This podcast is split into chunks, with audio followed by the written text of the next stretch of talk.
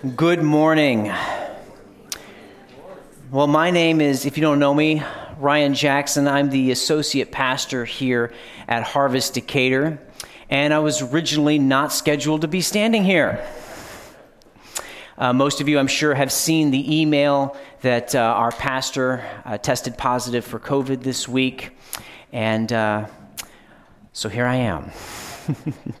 also, I'd like to add to that, if you haven't heard, uh, Paul Roberts has also tested positive as well. Uh, of course, our senior pastor and one of our elders, uh, both down this week, and uh, they could use your prayers, they and their families. And actually, I'd like to pause before we get started this morning and just pray for them. So, would you bow, for, bow with me? Lord Jesus, just said a minute ago, and it's still true, you're in control. This did not take you by surprise. We pray for our beloved pastor and his family. We pray for the Roberts family as well. I just ask right now for your hand of healing, your hand of comfort. Will you use us, your church, to meet any needs? And Lord, we trust them into your care. We pray in your awesome name. Amen. Mm. Well, once upon a time, there were two evangelists who could not agree. They could not agree on whether or not to take another Christian brother along with them on their missions trip. One evangelist was diehard to take this Christian along, even though in the past he had proved to be unreliable. But the other evangelist was dead set against it. And the argument, the disagreement rather, was so strong that the evangelists parted ways and each went on their own mission trip.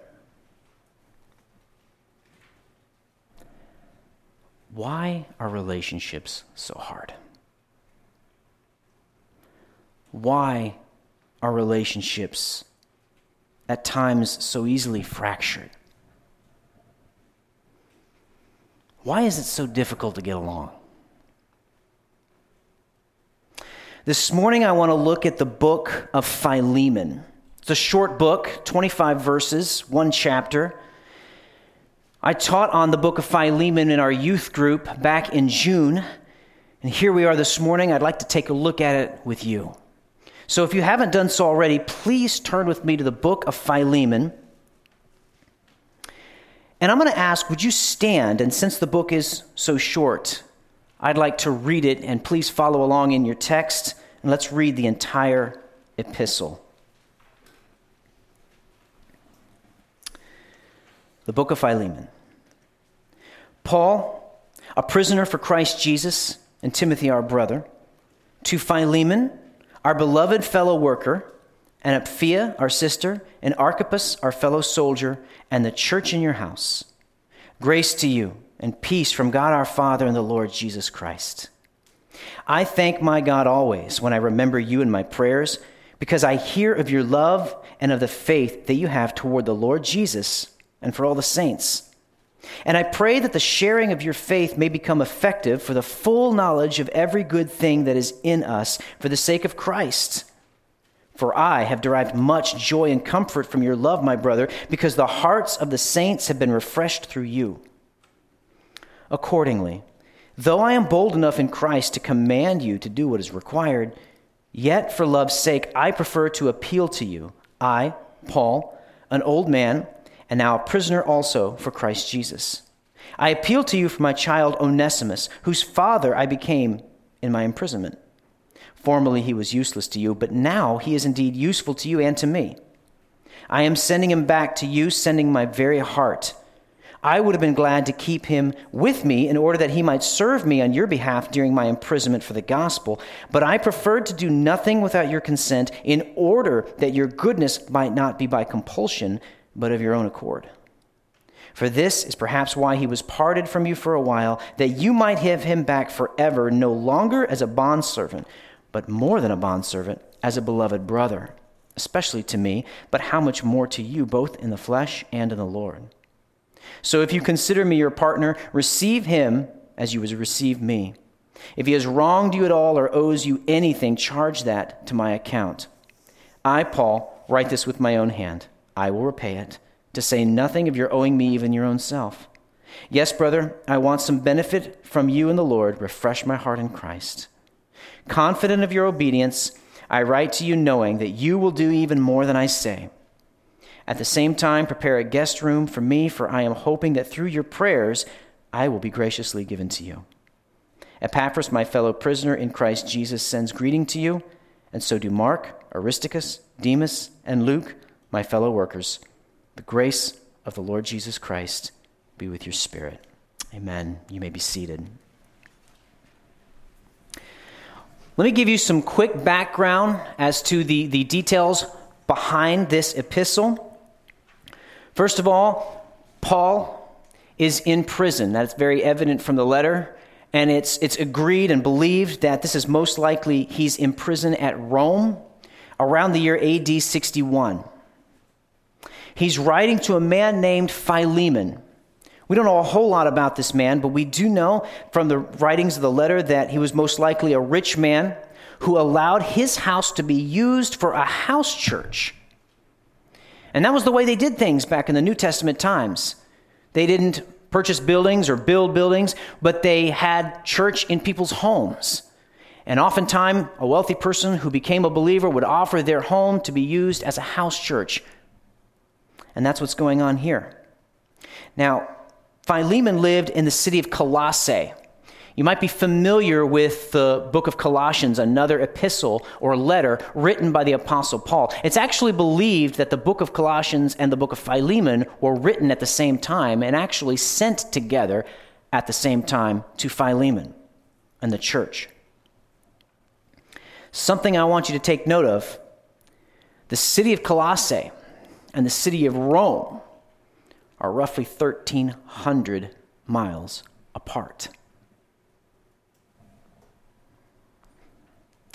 Philemon is a beautiful letter that deals with the issue of Paul returning Onesimus and mediating on Onesimus' behalf. Now, Onesimus was a runaway slave.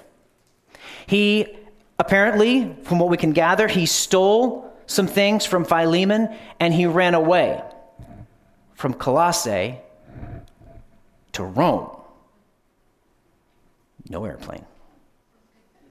It's a long way to go. Perhaps he hopped on a ship and whatever he stole, maybe he stole some money and paid his way to get there. We're not quite sure. But somehow he made it all the way to Rome. And guess who he ran into? Paul, who was in prison. That kind of thing just doesn't happen. So Onesimus had run away, and the letter of Philemon is dealing with is, is, is the issue where Paul is dealing with returning Onesimus to Philemon and mediating on his behalf. Because of this beautiful but short letter, we can learn a lot about relationships. This morning, I want to look at three ways to do relationships right. How do we do relationships right? Well, number one, we build into each other's lives. We build into each other's lives. I want to read the first three verses again. Paul says, Paul, a prisoner for Christ Jesus, and Timothy, our brother, to Philemon, our beloved fellow worker, and Apphia, our sister, and Archippus, our fellow soldier, and the church in your house. Grace to you and peace from God our Father and the Lord Jesus Christ. It's evident from these first three verses that Paul and Philemon have a history. They know each other. Paul possibly even, even helped plant the church there at Colossae. So he knew Philemon. He'd probably even been in Philemon's house, probably even taught and, and, and, delivered sermons there in Philemon's house. It's actually possible that Paul even knew Onesimus from his work with Philemon in Philemon's house. Just so you know, Apphia was probably Philemon's wife. Archippus was probably Philemon's son. So Paul was very aware. He knew this family. He had history. He had built into their lives. How do we get that? How do we get history with people? How do we build into one another's lives? We might think that's an easy thing to do. But it's not. We might think to ourselves, you know what, if we just spend time together, we'll build into each other's lives. And maybe that seems right at first, but if you stop and think about it, you can spend a lot of time with somebody and not know them very well. Think about some of the people you might work with, sit next to, or work next to. Now, maybe if they talk a lot, maybe you do know a lot about them. But perhaps you work with them for hours in a day, hours out of a week, and you may know something about their work ethic because you observe them. You may know if they're a great good worker or not. You might know a few things about them, but how personally do you know that person? You could spend a lot of time with somebody and yet not be building into their lives, not know them very well at all, really. So it's not just a simple matter of, hey, let's just spend time together and that's building into each other's lives. Actually, there's a couple of problems because, one, we have to have the time, which for all of us is difficult because we're all busy. Life is busy. But secondly, we don't just spend time together, but we spend intentional time together. It's just, not just a matter of getting together and going fishing, as fun as that is, but getting together and actually spending time getting to know one another intentionally. I once heard a story where a, a youth pastor got up and he stood before a large group of youth and he asked the question okay, who's got the most friends on Facebook? And the teenagers, you know, they were kind of looking at each other. A few of them raised their hands. They finally whittled it down to one boy, and he asked him, How many Facebook friends do you have? And the boy said, Over 4,000. And the youth pastor said, Okay. Out of those 4,000, how many of them would you say is a real friend that you can talk to about anything that would be there for you no matter what? He thought about it for a moment and said, maybe two. We have surface relationships all over the place. How many friends do you have? How many people do you know? How many names could you, could you pluck from your mind and say, I know this person, I know this person, I know this person? How many of them are real, true friends?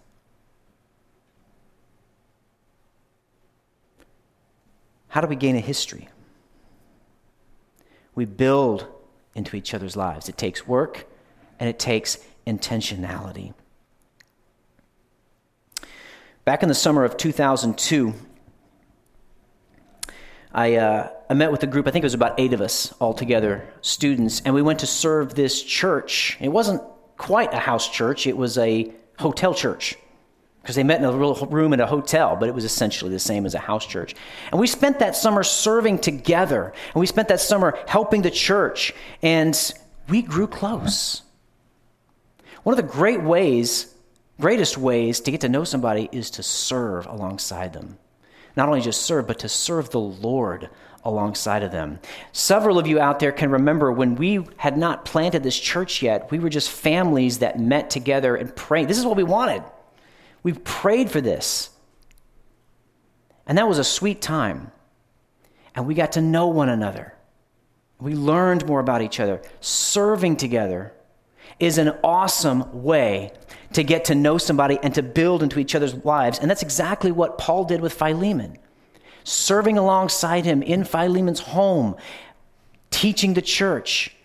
I don't know what it looked like. Maybe they got together sometimes said, okay, how are we going to do this? How's this meeting going to look? We need to work out the details. We need to work out the transitions.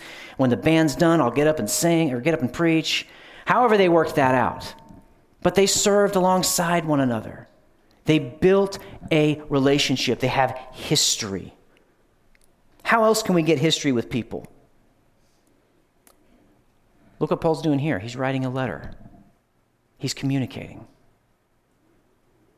Communication. That's the biggest problem in relationships, right? Communicating. Now, we do that a little bit differently today. I don't remember the last time I actually wrote a physical letter. But phones, texting, email, dare I say, get together communicating, building into one another's lives. But there's some other ways I think we see right here in the text. Look at verse 4. I thank my God always when I remember you in my prayers. How many times do you thank God for your friends? How many times do you actually stop and name them by name and thank the Lord for that person? What does that do to our hearts when we thank the Lord for so and so?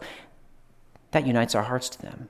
That, that, that bonds our hearts. That gives us the warm fuzzies for that person. But not only that, he says, I thank you when I remember you in my prayers. How often do we pray for our friends?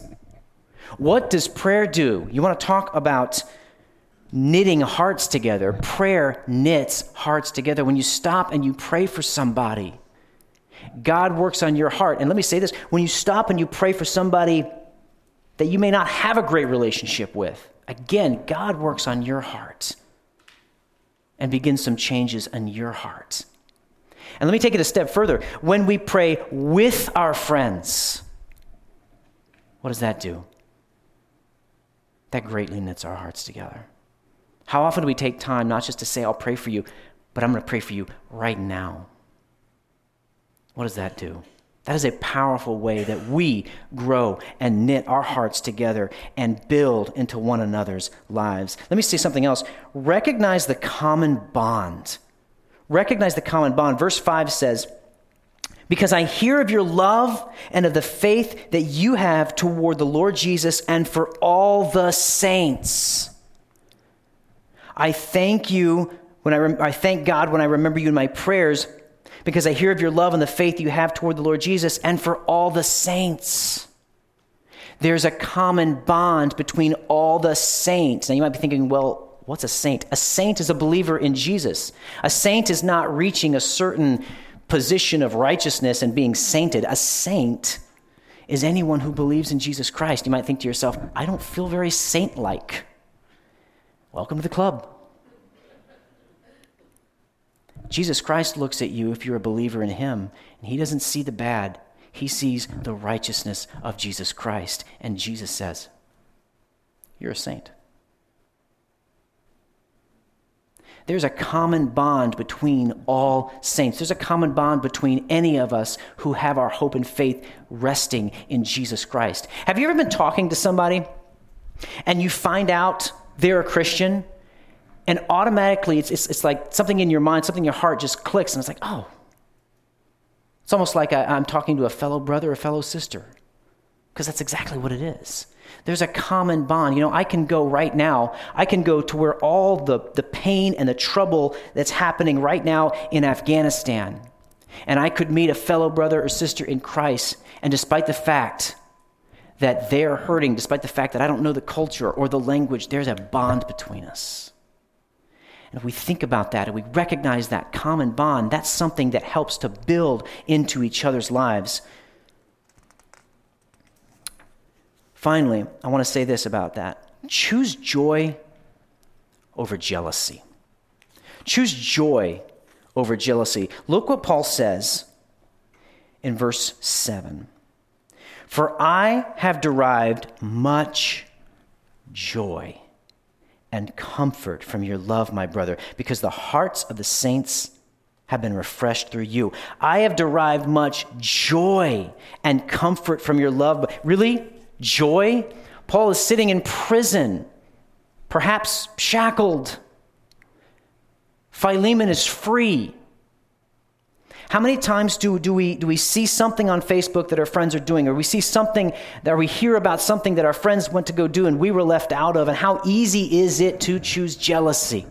How easy is it to, to, trust, to choose frustration? How easy is it to say, Why wasn't I invited?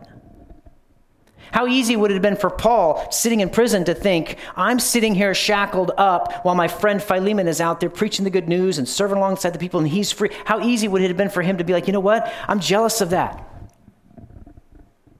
Paul says, No, no, I choose joy. And when we decide to choose joy, no matter what our circumstances, no matter what the situation is, I choose joy instead of jealousy. Again, that's going to knit our hearts to that person. That's going to build, that's going to change our attitude so that we have a better attitude and love towards that person. So build into your friends. Now, again, this takes time, it takes energy, it takes intentionality, and it's not just going to happen.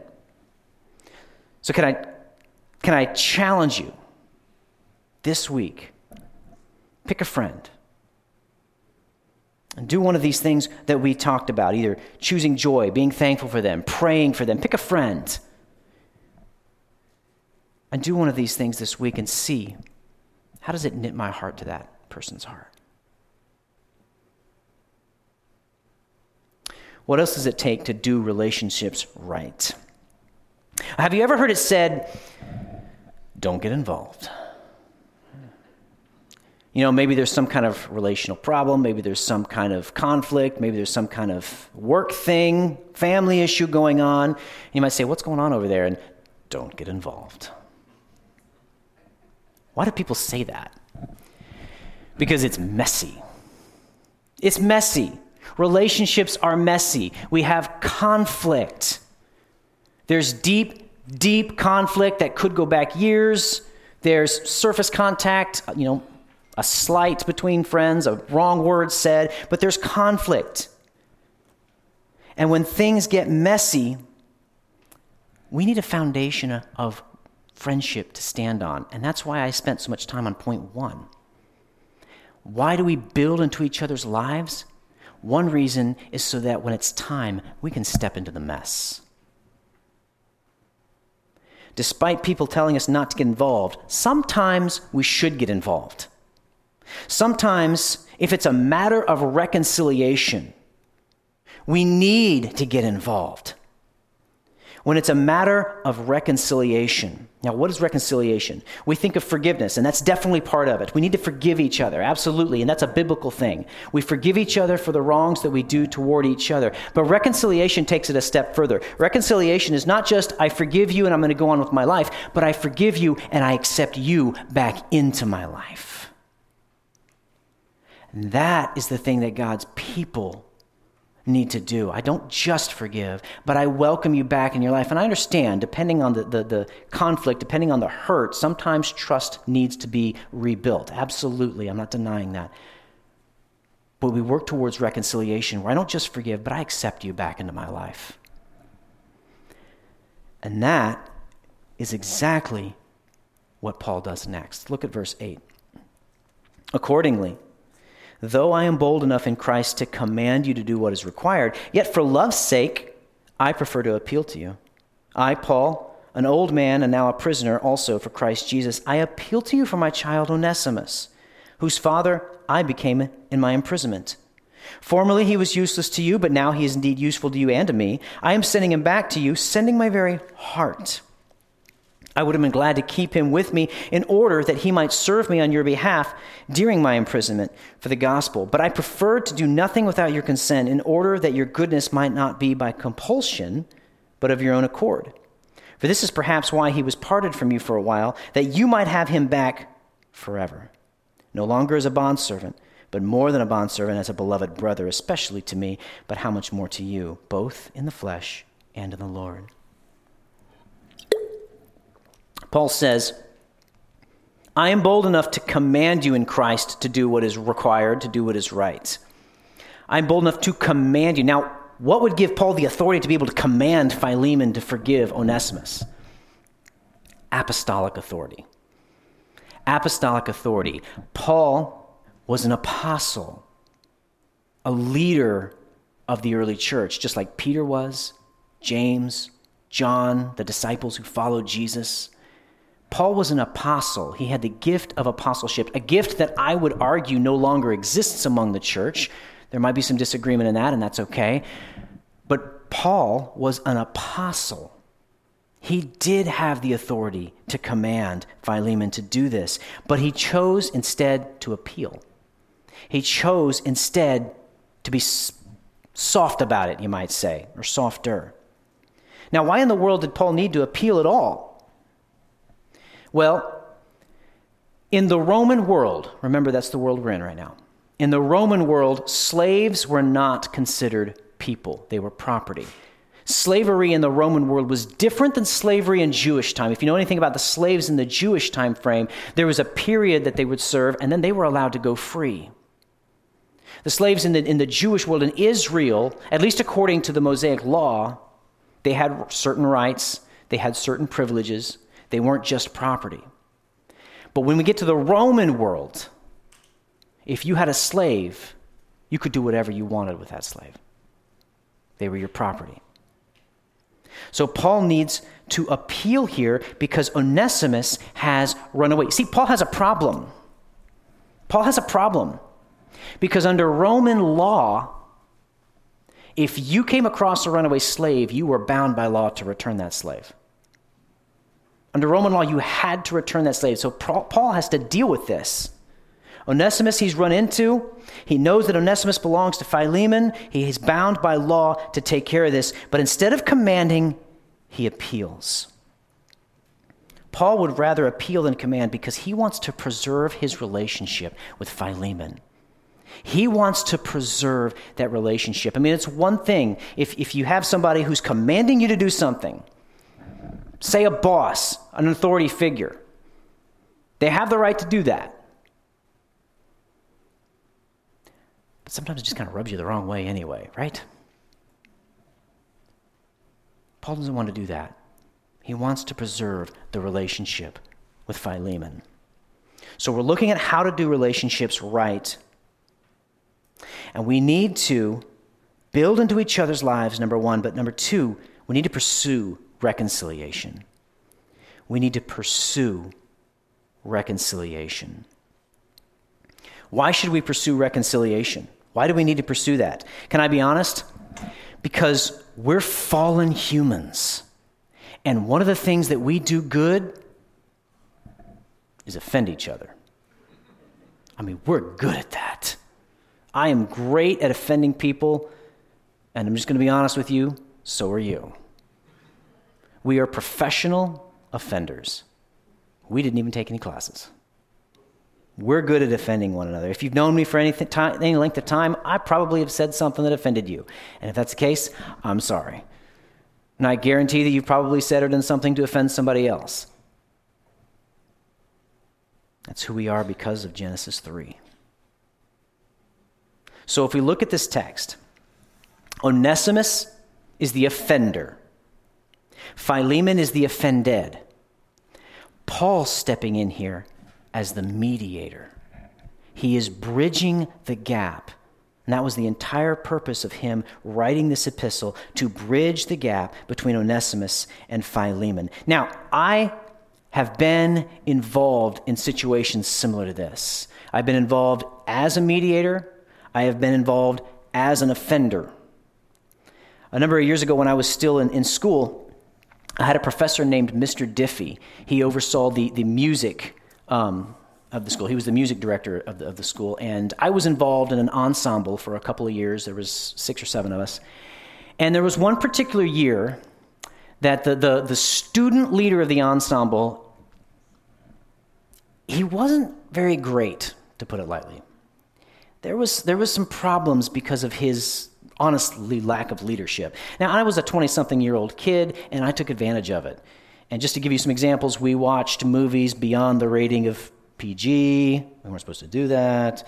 We took advantage of curfew. We weren't supposed to do that, obviously, and I'll just leave it there. But there were some issues.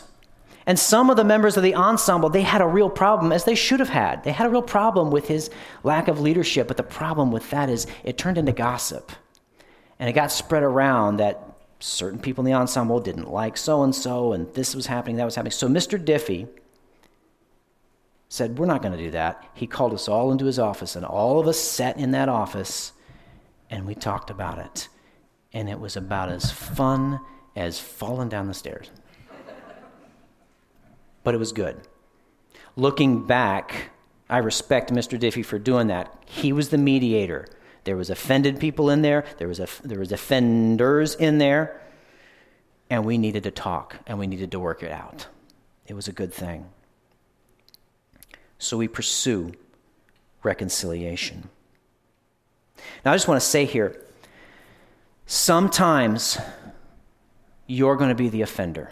I understand that in a lot of relational conflicts, there's usually wrong on both sides, absolutely. But sometimes somebody's got to get the ball rolling, and sometimes you're the offender. And if that's you right now in some relationship, you know what you need to do. You need to seek forgiveness. You need to go to that person and apologize. Sometimes you're the offended.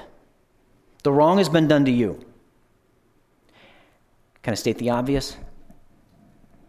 It hurts. I know, depending on the severity. Somebody says something out of jest that was just a little hurtful. Sure, that's, you know, a sting. Somebody gets in your face, somebody says something about your family, somebody fill in the blank. The pain can go very deep. Sometimes you're the offended, and you know what you need to do. According to God's word, we forgive. Even if they never come to us and apologize. Our responsibility is to forgive, despite if that person comes to us or not. And I know that is hard. But I want to challenge you if there is any relationship in your life right now where that is the case, forgive. And if you can't, turn to your Savior and ask Him, I need help to forgive this person. Sometimes you're the offender, sometimes you're the offended, sometimes you have the delightful job of being the mediator. And I say that tongue in cheek. Sometimes God is calling you to mediate between party A and party B. Sometimes God is calling you to get your hands dirty. Relationships are, after all, messy. How do I go about even doing that? I think the book of Philemon gives us a good model for how to go about mediating if God has called you to do that. I would say approach that situation with caution. Approach that situation bathed in prayer. Approach that situation even going to somebody wise and asking, hey, I've got this that God might be calling me to mediate, and I need some advice and help here. This is not a situation we just jump in. This is a situation we approach cautiously. I would say allow some time to settle, especially if it's a fresh conflict and party A and party B are still miffed or angered. Maybe some time needs to go by to settle before you approach party A, party B, approach them separately and share your concern. I saw this happen, I heard of this happening. I'd like to talk to you about it. I'd like to pray with you about it. I'd like to encourage you toward reconciliation. We approach that cautiously. And I say this don't let your feelings get in the way. Look back at verse 13. Paul writes, he says, I would have been glad to keep him, that's Onesimus, to keep him with me, in order that he may serve me on your behalf during my imprisonment for the gospel. See, Paul he, Paul, he even says here, I have become like a father to Onesimus. He has become useful. And that's an interesting word. Look at verse 11. Formerly he was useless to you, but now he is indeed useful to you and me. That's interesting because the name Onesimus literally means useful. And Paul's saying he was formerly useless. Maybe that refers to his work ethic as a slave. Maybe it wasn't very good. Maybe it's referring to the fact that he ran away. It's kind of hard to be useful when you're not there. But whatever reason, Paul said he was formerly useless, but now he lives up to his name because he has been changed by the blood of Christ. Because Christ has done a work in, the, in, in Onesimus, he now lives up to his name. He is useful. And I love him as a father. Paul could have easily let his feelings get in the way here and be like, you know what? I know I need to send Onesimus back, but he's doing me a lot of good. I'm in prison and he's running errands for me and he's making sure this happens and he's making sure, you know, the gospel's getting out over here. Paul could have easily rationalized it away. I love this guy. I want him with me, but he chooses not to let his feelings get in the way. And sometimes that's true about us, especially if we know one party more than the other party. We're, we're inclined to maybe take their side of things. But when it's a matter of reconciliation,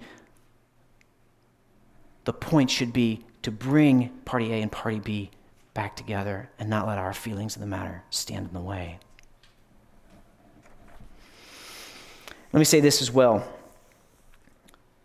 Depending on the severity of the situation, we might be asking ourselves, why in the world is this even happening? Look what Paul says in verse 15. For this is perhaps why he was parted from you for a while, that you might have him back forever. No longer as a bondservant, but more than a bondservant, as a beloved brother, especially to me, but how much more to you, both in the flesh and in the Lord. So I would encourage you in if there's a situation that you feel God is calling you to mediate and you're wondering why is this situation happening? It's so painful. Remember God's working. God has allowed whatever to happen to happen for his purposes and we can take comfort in that. So people say don't get involved. Now sometimes that's true. Sometimes we shouldn't get involved. Sometimes we should. How do I know which is which? Just a couple of rules of thumb. First of all, if you know both parties, if you know both individuals, that is a good reason to get involved. If you sense the Lord working in you to stand in the gap here, then we should get involved. If you don't know one of the parties, if you don't know one of the individuals, I think you would be well advised to not get involved. You might try to approach that person, they don't know you from Adam, they're not going to listen to you. Also, I wouldn't interfere in a situation of conflict between non Christians. Because we can't expect non Christians to act like Christians. Their problem is that they need to be reconciled to Christ and then to each other. So, some rules of thumb there. I'm sure there's other rules of thumb we could come up with, but I just wanted to share those. So, again, a challenge. And I've already said this, but I just want to repeat it. Who in your life maybe do you need to forgive? Who in your life do you need to apologize to? And is there any relationship that God might be putting on your heart to mediate for? Pray about that this week. Verse 17. So if you consider me your partner, receive him as you would receive me. If he has wronged you at all or owes you anything, charge that to my account. I, Paul, write this with my own hand. I will repay it, to say nothing of you owing me, even your own self. Yes, brother, I want some benefit from you in the Lord. Refresh my heart in Christ. Confident of your obedience, I write to you knowing that you will do even more than I say. At the same time, prepare a guest room for me, for I am hoping that through your prayers I will be graciously given to you. Number three, and how do we do relationships right? Be in your brother's or sister's business. Be in your brother's or sister's business. Be all up in their grill to an extent. Paul says, if you consider me your partner, receive him as you receive, would receive me. Receive Onesimus, the man who stole from you, the man who ran away from you, the man who you own. Treat him as you would treat an honored guest. Receive him as you would receive me, the Apostle Paul. Receive him that way. If he has wronged you at all, or owes you anything, charge that to my account. I'll take care of that. I'll pay for it. Don't worry about that. Don't let that be an issue between you guys. Be reconciled. Be up in your brother's or sister's business. So this means if we mediate, then we need to follow up. If we're building into one another's lives, we need to follow up. We need to be working on accountability.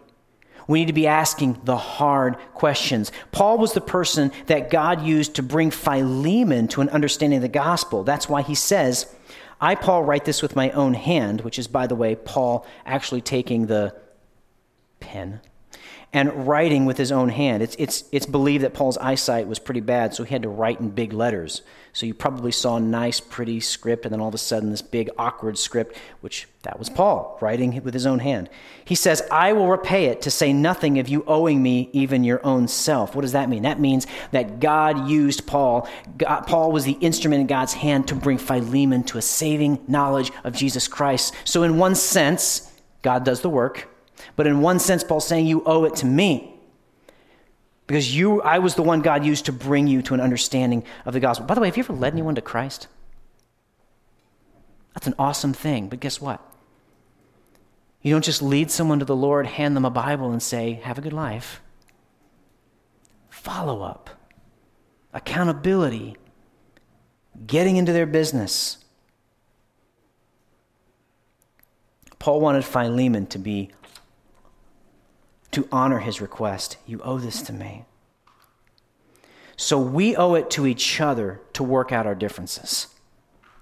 We owe it to each other to seek good, strong relationships. It strengthens the body of Christ. Paul says, Yes, brother, I want some benefit from you in the Lord. Refresh my heart in Christ. When we're working on our relationships, when we're resolving conflict, when we're forgiving, that strengthens the body of Christ. That strengthens our relationships. That strengthens our witness to an outside world that treats relationships like old socks.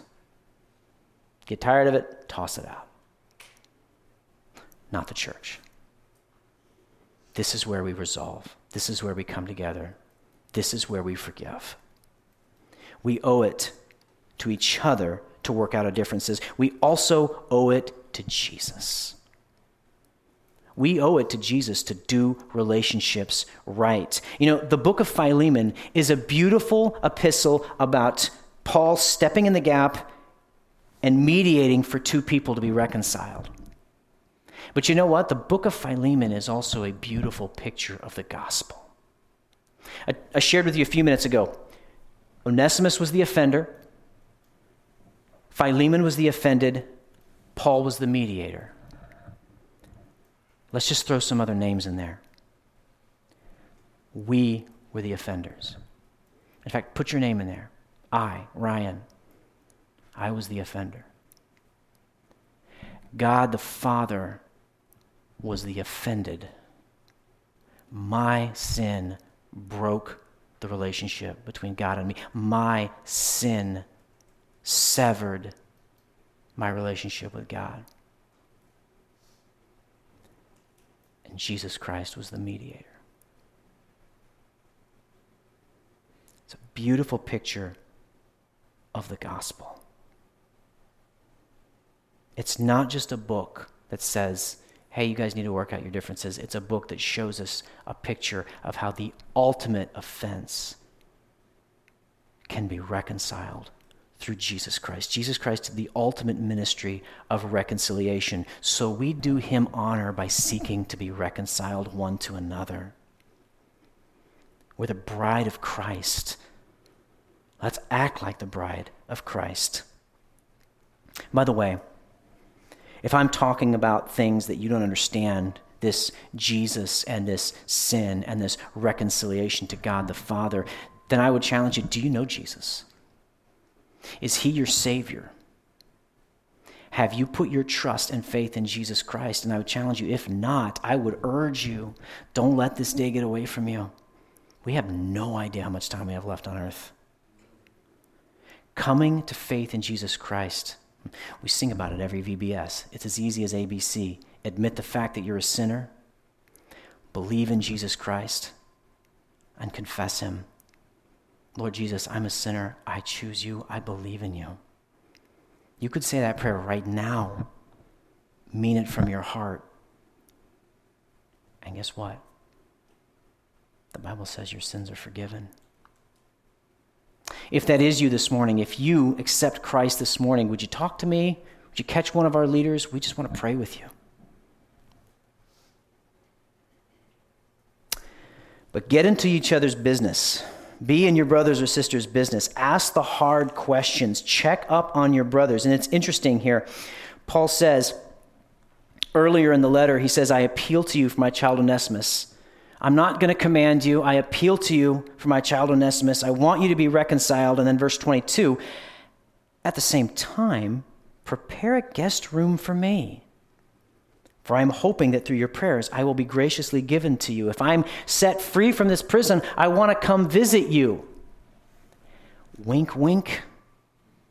If I get down there and I don't see Onesimus, what happened? Ask the hard questions. Follow up with your brothers. Follow up with your sisters. Relationships are messy. Don't be afraid to get a little awkward. We need awkward to a degree. A wise teacher once said, Take chances, make mistakes, get messy. In relationships, that's true. Why? because relationships are a mess worth making. Sounds like a good title for a book. This means you're going to have to get out of your comfort zone sometimes. This means you're going to have to make the hard phone calls. You're going to have the tough meetings. And this also means you're going to have to get vulnerable sometimes. Now, I don't want you to get the wrong idea. I'm not suggesting that we, we, we spill our guts to every single person in the church. There should be a few people that we can do that with. We do need to be careful not to just. But it's important to get vulnerable. It's important to have those people in our lives. So I want to challenge you, men, I want to challenge you this week. Check up on a brother. I don't care how you do it text, phone call, email, face to face, letter. Check up on a brother this week. Build into that. Women, I would, I would say the same thing. Check up on a fellow sister. Again, I don't care how you do it. But let's take that step. Let's make that a regular habit of ours to check up on one another. How you doing? And ask the hard questions. Hey, what's going on in your life in this area? Let's be a church that builds into each other's lives, that pursues reconciliation, and that gets into each other's business to the praise and the glory of Jesus Christ. So, once upon a time, there were two evangelists that got into an argument over a fellow Christian. You know the story. It's Acts 15. The evangelists are Paul and Barnabas disputing over Mark because Mark had abandoned them at an earlier missions trip. And Barnabas wanted to give him a second chance, but Paul said no. And the disagreement was so strong that Paul and Barnabas went separate ways. Yes, I know God used them. Yes, I know that God had a purpose in it. And sometimes this happens in our relationships. Why do I bring this up? Because Paul brought it up. Paul is perhaps subliminally, subliminally reminding Philemon that he too had to work, work out a relational difference. Look at verse 23. Epaphras, my fellow prisoner in Christ Jesus, sends greetings to you, and so do Mark. We know this was years after that conflict. And somewhere along the line, we don't know when, Paul and Mark were reconciled. Paul and Mark's reconciliation is a beautiful picture of how we as believers should do relationships right. Let's pray. Lord Jesus, you are good.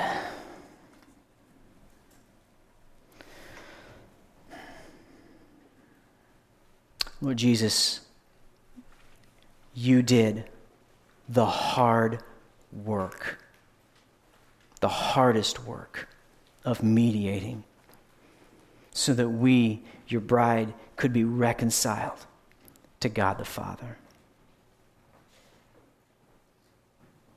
We do you honor when we seek reconciliation one to another. Yes, we're saved by the blood of Jesus, but we know we still got a lot of baggage. And there are things that happen between us, there are things, offenses. God, forgive us. God, help each and every person in this room, myself included, to seek forgiveness, to give forgiveness, to perhaps even stand in the gap between two people